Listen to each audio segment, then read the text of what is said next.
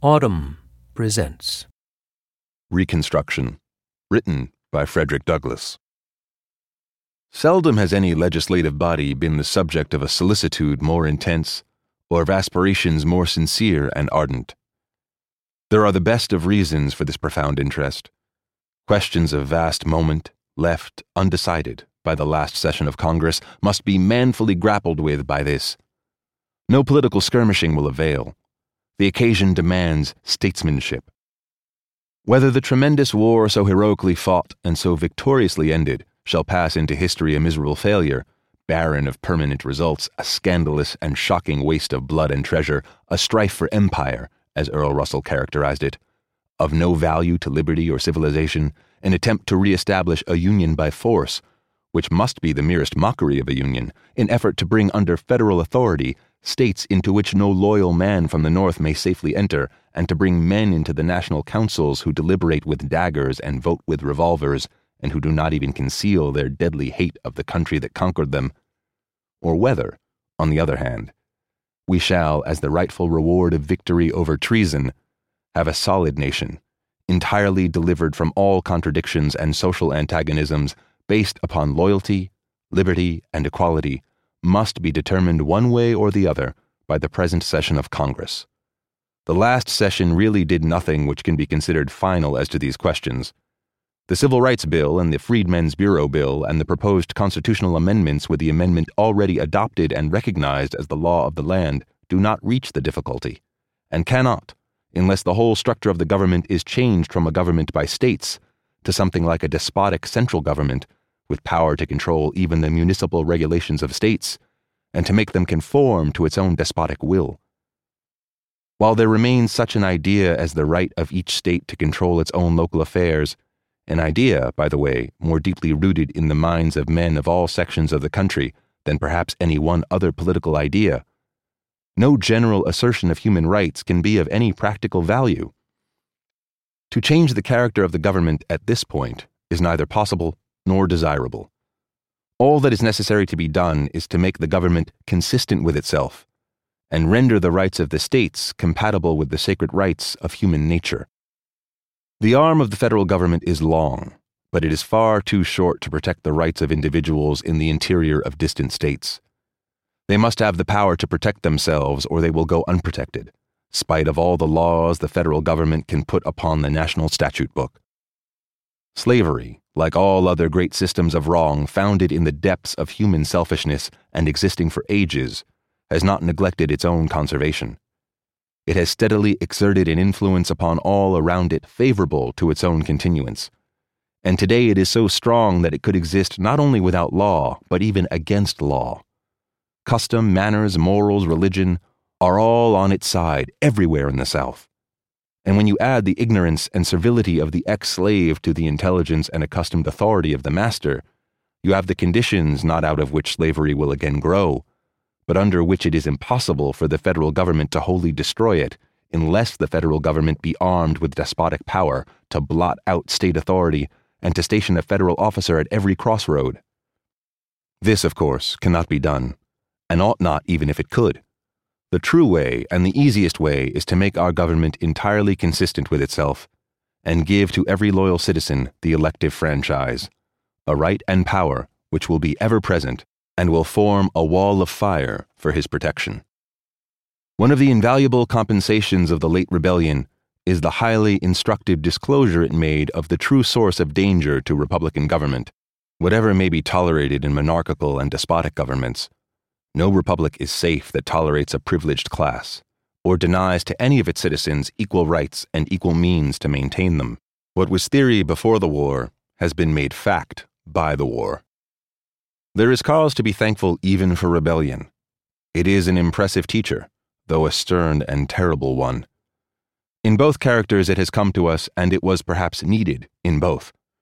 It is an instructor never a day before its time for it comes only when all other means of progress and enlightenment have failed.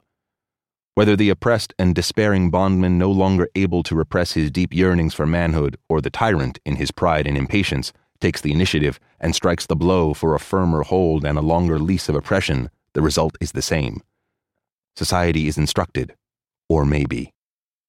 Such are the limitations of the common mind, and so thoroughly engrossing are the cares of common life that only the few among men can discern through the glitter and dazzle of present prosperity the dark outlines of approaching disasters, even though they may have come up to our very gates and are already within striking distance. The yawning seam and corroded bolt conceal their defects from the mariner until the storm calls all hands to the pumps.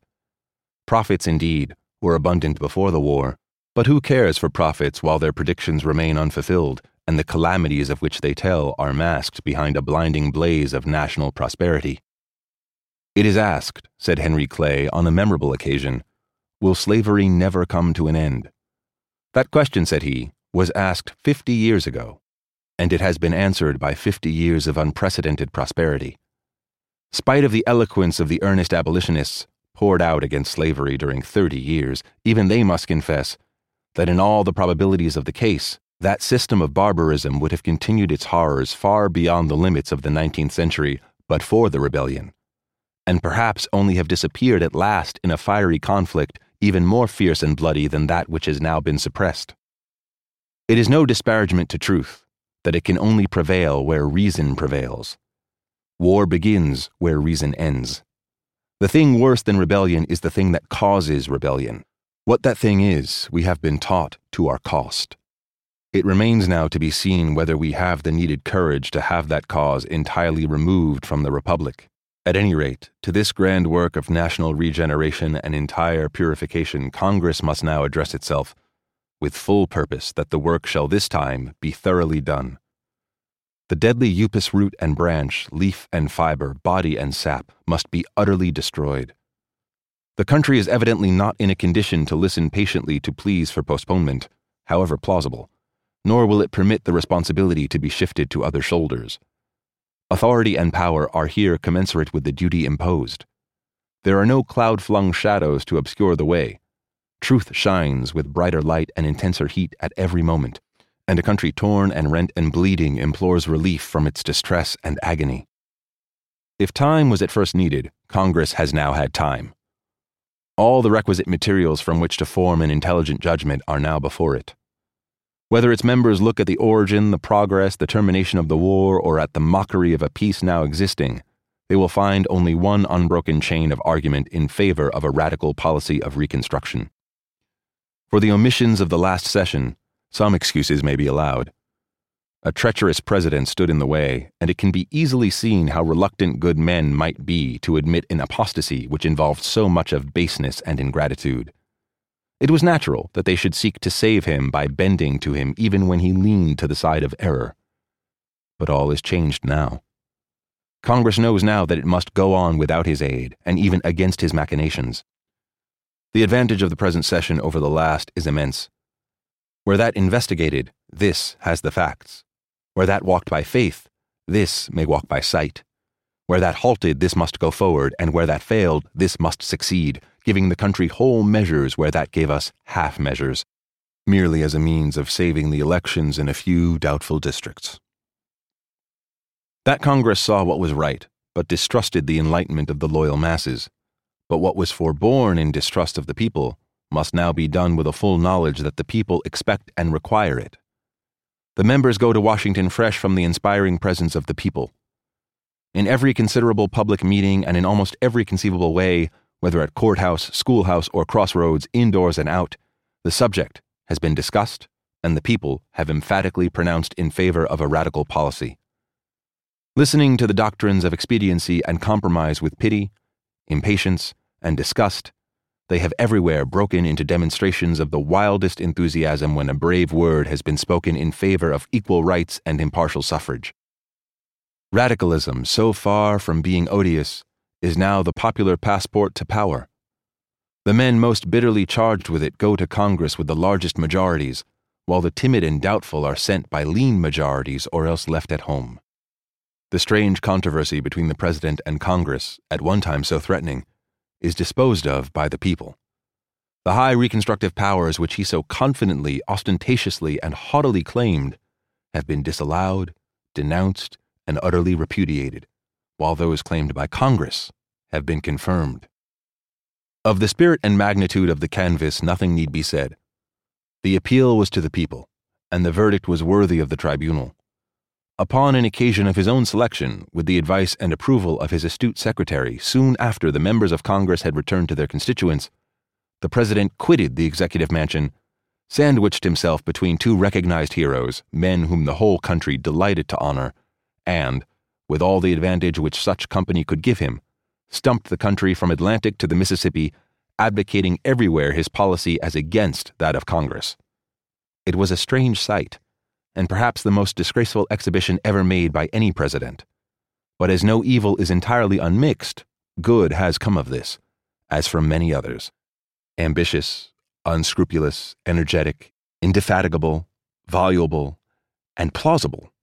A political gladiator ready for a set to in any crowd, he is beaten in his own chosen field and stands today before the country as a convicted usurper, a political criminal, guilty of a bold and persistent attempt to possess himself of the legislative powers solemnly secured to Congress by the Constitution.